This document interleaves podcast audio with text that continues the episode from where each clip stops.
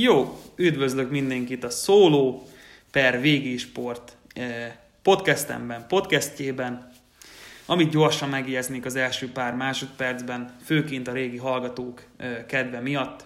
Nem kell aggódni, eh, lesz Vázsnyi Robival közös podcastem, és egyértelműen számára is teret adok, hogy el tudja mondani a véleményét az NBA rájátszásával kapcsolatban. Mit látott eddig? Mit nem látott eddig? Miben van érték? Miben nincs már érték? És még sorolhatnám a dolgokat, hogy e, miről beszélhetne Robi. Meg miről beszélhetnénk közösen Robival. Oké, okay, amit e, gyorsan megjegyeznék, mert, mert engem érint, meg a végés sportot is érinti. E, tegnap este volt egy kérdezfelelek az Instagram profilomon, és az egyik felhasználó, a régi tagunk, sokáig volt bent, mm, és írt egy üzenetet nekem, hogy, hogy egy link faszkalap vagyok, már, már bocsánat a, a kifejezés miatt, de az a lényeg, küldött egy üzenetet, link faszkalap vagyok, és a végésport oldalán hasonlítésszerűen történik a, a, a, az ajánlás, tippek adása, tiszta dedó az egész, komolyan mondom, hogy tippelünk, Na mindegy, és hogy, hogy hogyan van pofám ezért pénzt elkérni. Na hát, mivel ez tényleg a munkámat mm, hát nem is tudom, értékeli, vagy visszajelzést ír, amivel nincs probléma, mert elfogadom a negatív kritikát, azonban ez egy olyan negatív kritika, aminek a valóság alapja nulla, tehát az, hogy hasonlítésszerűen ajánljunk bármit, az az, az elveimmel szembe megy, mert Tudom azt, hogy van bent több száz ember, aki mm, vakon megbízik bennünk, tehát ilyet nem tennék. A másik az, hogy mm, annyi igazság viszont van benne, hogy lehet, hogy kellett volna elemzéseket írnom a végésportra, mármint hogy kiírtam az NBA elemzéseket, akkor lehet, hogy tényleg jó lett volna szöveges indoklással ellátni, azonban csináltam egy 15-16 perces elsőkörös adást, ahol sportfogadás terén, meg sportfogadói szemmel mindent elmondtam. És én azért nem csinálok nap mint nap MB podcastet, mert, mert mm, nem lenne értelme. Tehát saját magamat ö, hazudtolnám meg minden egyes nap. És hogy most ezt példának okáért, hogy tudjam ezt szemléltetni, ott van a Golden State Los Angeles Clippers párosítást, megtörtént az első meccs, hallgassátok vissza az első adást, hogy mit mondtam, és mi történt volna? Na, ugye látjátok, megmondtam, hogy Kevin Durant testbeszéde szar, összered két technikait, és már csak öt van neki hátra, és többet nem léphet pályára a rájátszás során. Aztán a második meccsen a Clippers meg elveri őket, és akkor Ja, hát igen, látjátok, megint csak igazam volt. És eltelik pár nap, és akkor az van, hogy most jelen pillanat, meg jelen állás szerint 3-1-re vezet a Golden State Warriors. Tehát nem, nem rövid távú dolgot csinálok, hanem hosszú távon. Én hosszú távon gondolkozok. Meg aki, aki, aki tényleg ebből él, hosszú távon gondolkozik. Szóval nézem a meccseket, hogy őszinte legyek, kettő darab párosítást nem követtem, az egyik a Milwaukee Bucks Detroit Pistons, elmondtam a véleményem, hogy miért. Sima Milwaukee Bucks, simán 4-0-val tovább jutottak. Nem láttam abban értéket, hogy 13-as meg 15-ös handicap opciókat vadásszak le, amikor mellette ott volt ezer nyertes.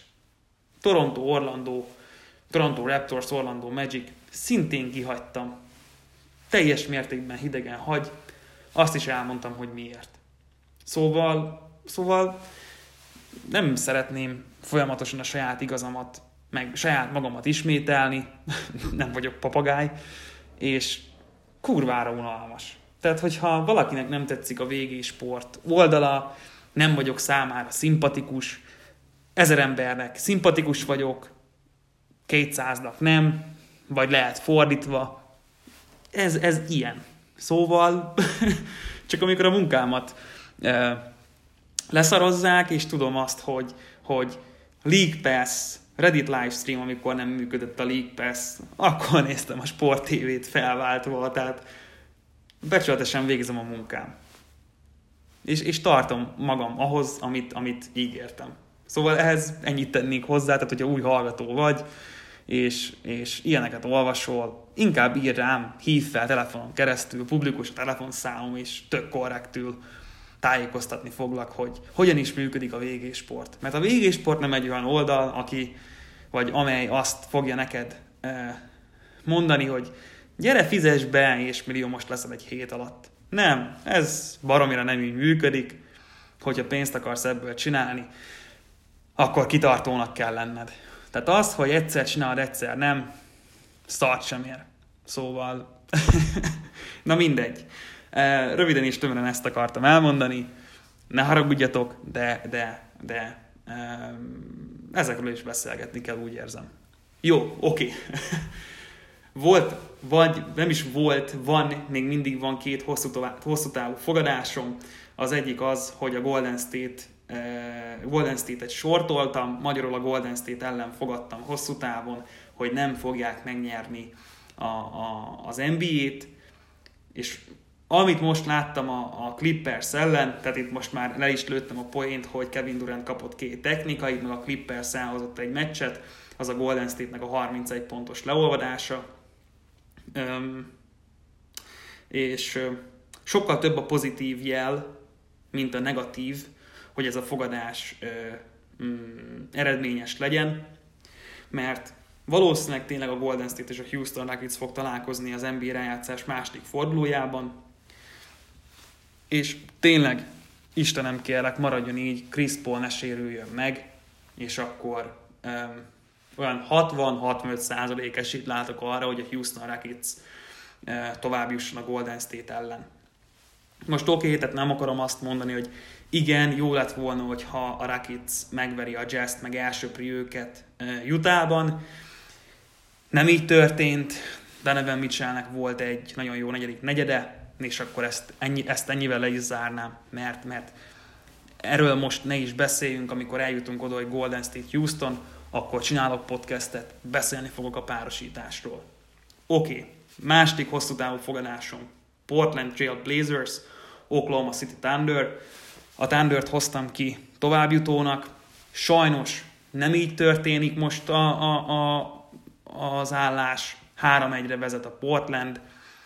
Sajnos az is benne volt a, a dologban, hogy az első meccs után Russell Westbrook és Paul George tartott egy sajtótájékoztatót. Nagyon szépen mosolyogtak egymásra, nagyon sok kérdést skippeltek, azonban George elmondta, hogy hát négy nap után végre fel tudom emelni a karomat, és, és magabiztosan érzem magam. Tehát Paul George vássérülése valós, és, és ennyi. De hát most ez megint csak NBA rájátszás. Mi a fenéjét mondta volna el az első meccs előtt négy nappal, hogy amúgy ne is figyeljetek rám, mert, mert kurvára nem tudom felemelni a karomat. Um, de ettől függetlenül amúgy itt az ötödik meccsen, mert a Portland OKC 3-1, jön az ötödik meccs Portlandben. Um, egy kicsit, nem kicsit, de kirobbanást várok a Thunder-től. Tehát ahhoz képest, hogy, hogy én is arra számítottam, hogy majd a Trailblazers meg az OKC generálni fogják a pontokat, a Thunder szépen 100 pont alatt tartotta a Portlandnek a védelme, és azt is el kell mondanom, hogy, hogy a testbeszéd, tehát amit így a csapat összességében a Portland Trail Blazers mutat, az nyugodt, nyugodtság. Tehát nincs ez, hogy oda megyünk és pofázunk a bírónak, higgadtan megoldják, és itt jöhet szóba eh, Damian Lillard, aki közel 29 pontot átlagol a szérián belül. Tehát eszméletlen. Eszméletlen.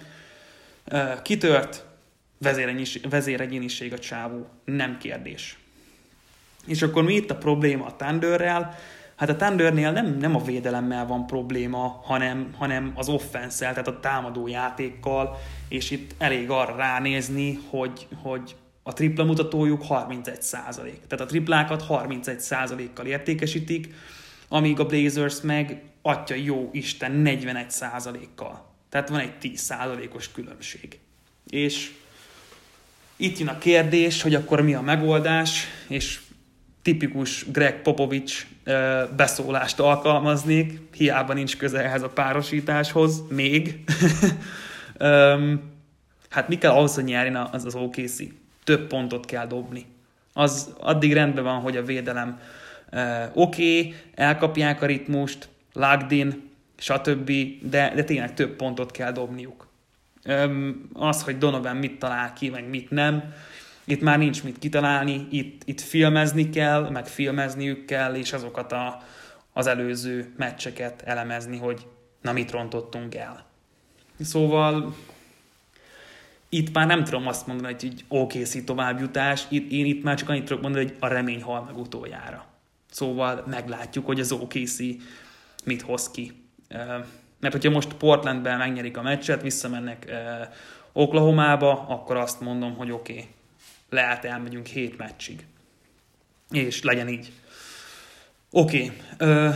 másik párosítás, hogyha már tudtam itt a hosszú távú fogadásokat, akkor um, Denver San Antonio az első kör legizgalmasabb és, és legjobb párosítása, Denver San Antonio 2-2. Mindjárt beszélek, csak annyit még elmondanék itt, hogy uh, keleten Milwaukee Detroit az sima, Boston Indiana, hát most amit csinált a Pacers, uh, hihetetlen leolvadás, tehát itt a Boston 4-0-ja amúgy egyáltalán nem, nem valós. Tehát itt simán lehetett volna Boston Indiana hét meccsig is eltarthatott volna, meg hat meccsig is, csak hát a Pacer, Pacers a második félidőben, mondjuk ott az első meccsnél volt a legjobban észrevehető, hogy, hogy leolvadtak, és a Boston védelme teljes mértékben lekorlátozta őket, meg mondhatnám itt Törvinget is, meg Tétum is mit hozott össze.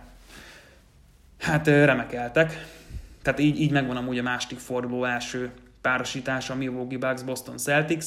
Erre is kitérek majd, hogyha csinálom a második forduló podcastjét. Jó, oké, mindegy. Um, Philadelphia, Brooklyn 3-1, Philadelphia továbbjutás, Toronto, Orlando, Toronto Raptors továbbjutás, tehát itt 3-1-3-1, itt szerintem a, a 3-1-eknél mm, eldöltek a, a továbbjutók, és akkor reménykedem abban, hogy a Portland OKC-nél nem.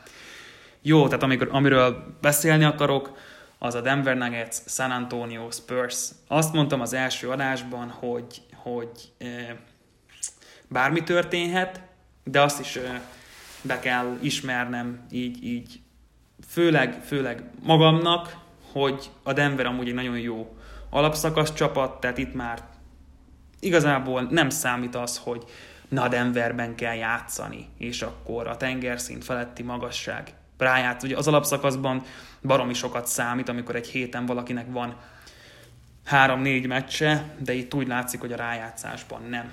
És hát amit a Spurs eddig csinált az első két meccsen, az tényleg jól kezdték a szériát Denverben.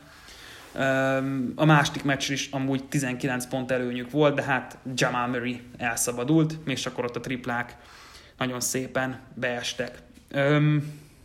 Hogy ez megismétlődik? Hát nem hiszem, nem hiszem, de hogyha már itt lefikáztam a Denvernek a, a pályaelőnyét, akkor azt is um, el kell mondanom, hogy a Nuggets elég sok mindenem változtatott, tehát mind mentálisan, mind taktikailag, tehát Bárton helyére bekerült Tori Craig, ez a kezdőtös, Bárton meg leült a padra, és hát Craig megcsinálta azt, amit meg kellett, meg elvégezte a munkáját, beszállt a közösbe, bedobta a saját pontjait, és de Rozánon nagyszerű védekezést mutatott be, amíg Harris periméteren White ellen tudott tevékenykedni. Öm, hát itt most mi történhet? Hogy őszinte legyek, én, én most már így azt látom, hogy itt a San Antonio Spursnek öm, tovább kellene jutni, tehát itt, hogyha lehetne két kategóriát felállítani, akkor a fiatalok a veteránok ellen, és, és ilyen helyzetben Greg Popovicsnak meg kell oldania ezt a helyzetet, attól függetlenül, hogy, hogy mondjuk ö, Jokic MVP formában játszik. Tehát miben kell változtatni? Itt egyértelműen, hogy a védelmet egy kicsit jobban összeszedni, mert, mert a Nuggetsnél azért voltak wide open lukok, tehát mindenki szabadon volt, és, és csak be kellett dobni a kosarat.